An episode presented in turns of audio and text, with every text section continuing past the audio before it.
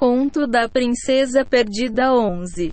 Seu Conto da Princesa Perdida. E respondeu e disse: ao longo do caminho, eu contou uma história, que todos os que a ouviram tinham pensamentos de arrependimento. E aqui está. Era uma vez um rei, que tinha seis filhos e um filho. Esta filha era muito preciosa para lhe. Ele amava excepcionalmente, e tomou grande deleita-te com ela. Uma vez, ele encontrou-se com ela numa. Um dia, ele perdeu a calma com ela. E um, disse, que o mal não seja bom monseorum leva-te. À noite, ela foi ter com ela. Quarto, e de manhã, ninguém sabia onde era. O pai dela ficou muito perturbado. Ele foi a todo lado à procura dela. O vice-rei levantou-se, pois viu que o rei estava muito perturbado, e pediu que ele, o rei, o vice-rei, um cavalo, e dinheiro para a viagem, e partiu, para perguntar por ela. Ele pediu exaustivamente um, há muito tempo, até a encontrar, e seguintes, é o relato de como ele pediu por ela, até que ele encontrar. Ele foi de um lugar para outro, para um muito tempo, em desertos, campos e florestas, e ele perguntou por ela há muito tempo. Como ele estava atravessando um deserto, ele viu um caminho para o lado, e ele estava se compondo. Vendo isso, já vou há tanto tempo no deserto, e não consigo encontrá-la. Vou tentar este caminho. Vou para uma área habitada. E ele foi muito. Há quanto tempo? cento e vinte e um ugacoen do anseio. Depois, ele viu um castelo, com vários soldados. Rodada. O castelo de pé era muito bem saúde, it, e extremamente ordeiro, atraente, com os guardas colocados. E ele estava preocupado, que os guardas não o deixariam entrar. Mas ele compôs-se e disse: vou tentar, aspas.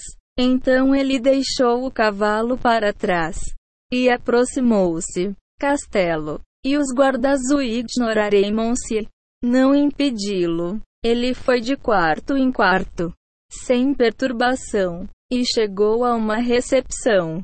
Rou. Onde o rei se sentou, vestindo a sua coroa. É, havia uma série de guardas e músicos, com os instrumentos à sua frente. Foi tudo muito agradável e bonito. É, nem o rei nem nenhum dos outros lhe perguntaram qualquer coisa. E ele viu lá iguarias e comidas finas. E pôs-se de pé, comeu e foi deitar-se em um canto, para ver o que iria acontecer lá. Ele, vi que o rei convocou a rainha. Eles foram trazê-la, e lá se seguiu uma grande comoção e alegria. Os músicos tocaram, e cantaram muito. Na medida em que eles estavam trazendo rei, eles colocaram uma cadeira para ela e sentou ela ao lado do rei. E ela era acima ele. O vice-rei viu e reconheceu-a. Depois disso, a rainha olhou e viu um um homem deitado num canto e reconheceu-o. Ela levantou-se da cadeira e foi para ele, empurrando-o, e perguntou-lhe: reconheces-me? Ele respondeu: sim, eu sei. Tu és a princesa perdida. E ele perguntou-lhe: como chegaste aqui? Ela respondeu: porque a minha. O pai disse as palavras: ninguém bom. Conto da Princesa Perdida treze. Devia levar-te. E aqui, este lugar, não é bom monse. Então ele disse-lhe que o pai dela está muito arrependido. É, anda à procura há vários anos. E morrer. perguntou: como posso tirar-te daqui? É, ela respondeu: é impossível para você me pegar fora daqui, a menos que escolham um lugar e moremos-se há um ano inteiro, e durante todo o ano, Deves, anseia por me matar. Qualquer tempo livre que você tem, só deves ansiar e rezar e ter esperança para me libertar. E você deve jejuar frequentemente. É, no último dia do ano, você deve jejuar e não dormir o dia todo. Então ele foi e fez só isso. No último dia do ano, ele jejuou e fez não dormir. E Rose começou a viagem de volta ao castelo onde estava a princesa perdida, Rode L B. E quando viu uma árvore, nele cresceram maçãs muito atraentes, e eles eram irresistivelmente tentadores aos seus olhos. Então ele aproximou-se e comeu o monse. Logo depois de comer o apple, ele caiu e adormeceu. E ele dormiu. Tentar acordar de anseio é muito difícil. quatorze O Jardim. Versal. Perdeste, entanto, ó, o ultimar, ó, aliar, especialmente, houve, especial, é, dor, conversal, o mal que a princesa lhe disse agora. Outros trabalhos, condição, ó, gostaria. A partir de agora ele não seria esperado para jejuar. Para. Essa é uma condição muito difícil de cumprir. etcétera. Então, agora, escolha um lugar novamente. E habite lá também. Um ano. Como antes. E no último dia você vai. Podem comer. Só que não deves dormir. É. Não deves beber vinho. Para não adormeceres, porque o essencial é não dormir.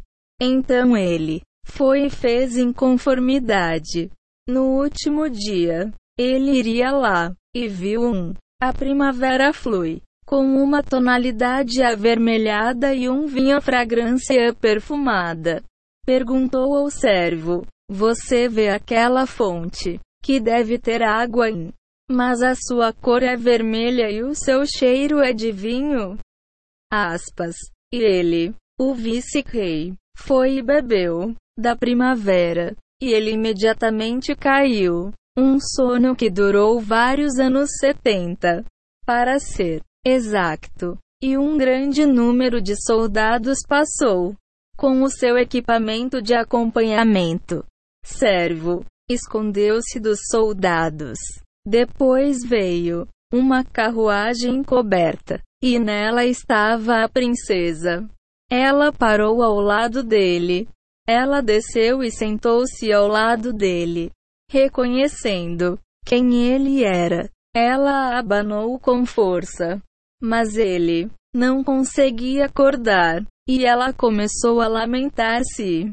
Quantos esforços e trabalhos imensos ele tem sofrido estes muitos anos, a fim de, liberte-me, e por causa de um dia ele poderia, libertaram-me e perderam-me. E ela gritou muito sobre isso, dizendo, ah, grande piedade por ele e por mim, que eu estou aqui tão, muito tempo, e não posso sair. Depois disso, ela, conto da princesa perdida quinze. Tirou-lhe o cachecol da cabeça, e escreveu sobre, com as suas lágrimas, e o colocou por ele. E ela, Rose, embarcou na carruagem e foi-se embora. Depois, ele, o vice-rei, acordou. É, perguntou o servo, onde estou no mundo? Aspas. Então ele, o servo L B, contou-lhe toda a história. Que muitos soldados tinham passado por lá, e que havia uma carruagem e uma mulher que chorou por ele e gritou que a grande tenha pena dele e dela. No meio disto, ele, o vice-rei L B, Olhou em volta e viu que havia um cachecol ao lado dele. Então ele perguntou: de onde veio isto? Servo explicou que ela tinha escrito sobre isso com ela. Pranto. Então ele pegou nele e segurou-o contra o sol, e começou a ver as cartas. E ele leu tudo o que estava escrito ali, todo o seu luto, e chorando como mencionado anteriormente, e que ela não está mais no dito castelo, e que ele deve procurar uma montanha de ouro e um castelo de pérolas. Aí me encontrarás. Aspas. Então ele deixou o servo para trás e foi olhar só para ela. E ele foi por vários anos procurando, e compôs-se, pensando que certamente uma montanha de ouro e um castelo de pérolas não seriam encontradas em uma área assentada, porque ele era um perito no mapa do mundo.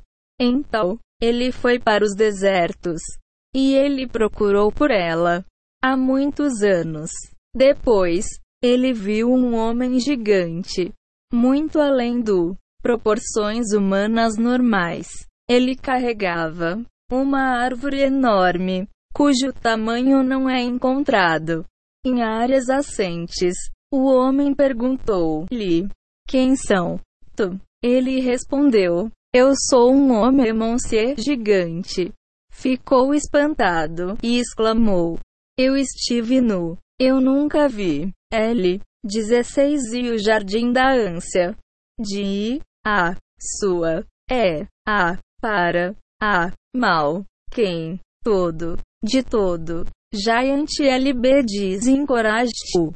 Foram os gigante e disseram que lhe tinham confundido a mente com disparate, porque não existe. Assim, ele, ó, vice-rei, começou a chorar amargamente, pois ele tinha certeza que deve existir algures, e este gigante desanimou-o, dizendo que certamente tinha. Disseram disparates. Ainda assim, ele, o vice-rei, disse que tem de existir. Então o gigante disse-lhe: acho que é um disparate, mas uma vez que persistes, eu sou responsável pelo animal. Vou fazer isto por ti todo, pois percorrem o mundo inteiro. Talvez um deles saberá onde fica a montanha e o castelo está. E chamou-os a todos, do menor ao maior, todas as variedades de animais, e perguntou-lhes, e todos eles responderam que não tinham visto estas coisas.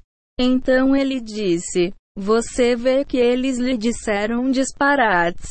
Se queres o meu conselho, volta para trás, porque tu certamente não vai encontrá-lo, pois não existe. E ele, o vice-rei, suplicou fervorosamente com ele, dizendo: mas é absolutamente necessário que exista.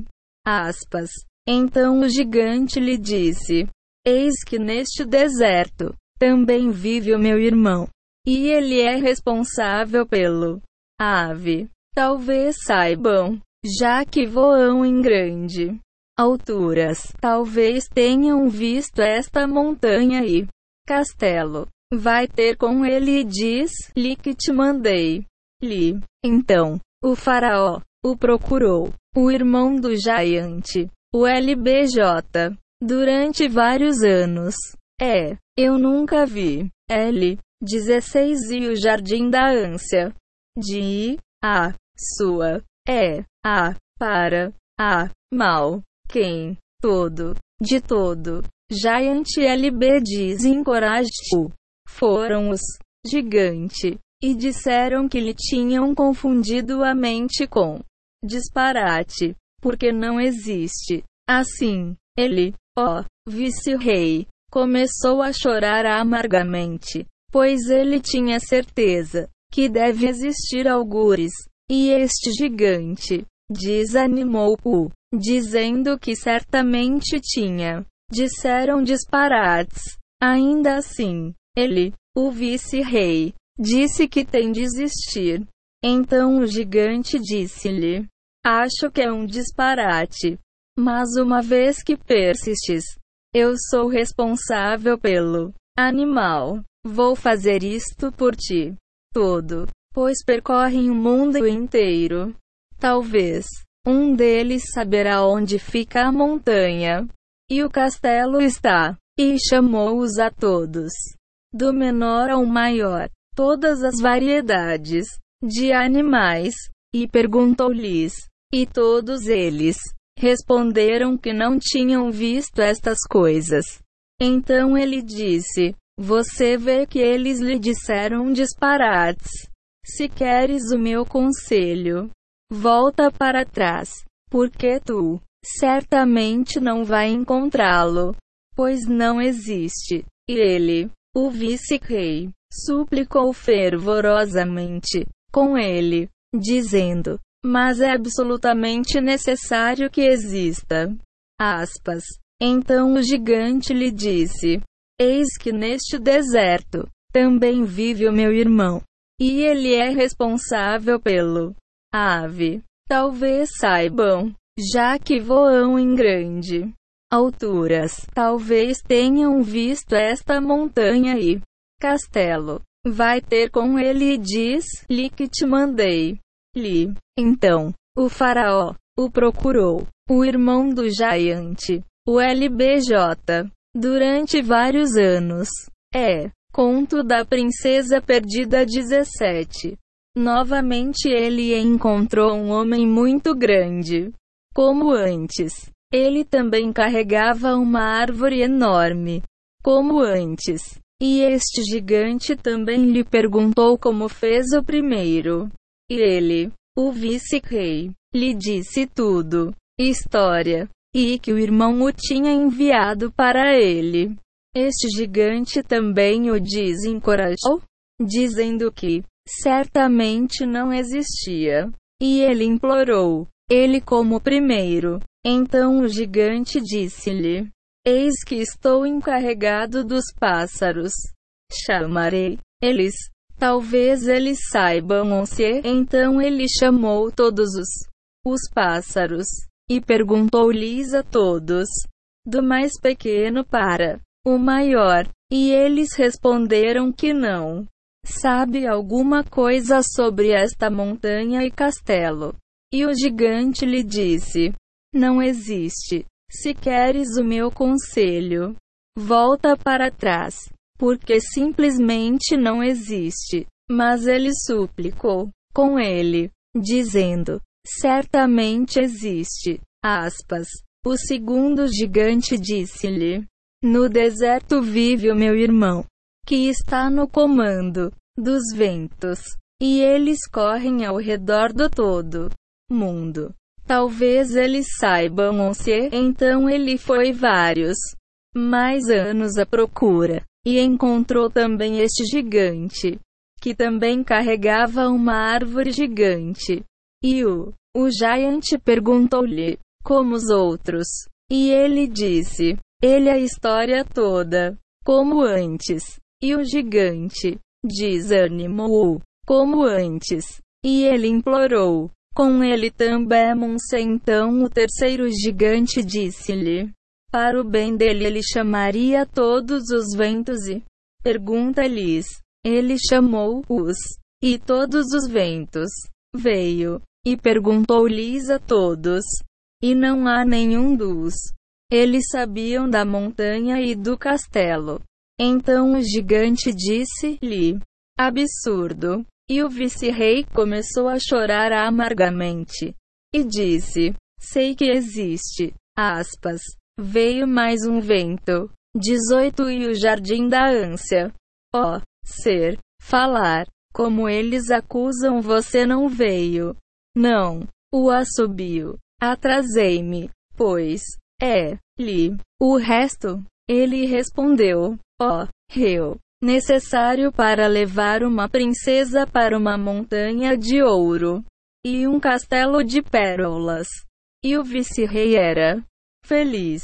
O responsável perguntou ao vento: o que é caro lá? Por outras palavras, o que as coisas são consideradas valiosas e importantes.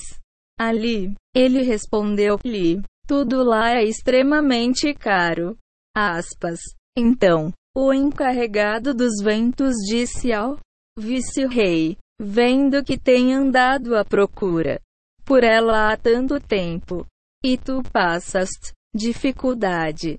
Talvez agora estejas prejudicado pelas despesas. Por isso estou dando você a este receptáculo. Toda vez que você chegar a ele, você vai receber dinheiro dele e ele, o terceiro, Jayanti L B, comandou o acima mencionado vento para levá-lo. O vice-rei L B, lá, ó, veio o vento de tempestade e o levou para lá.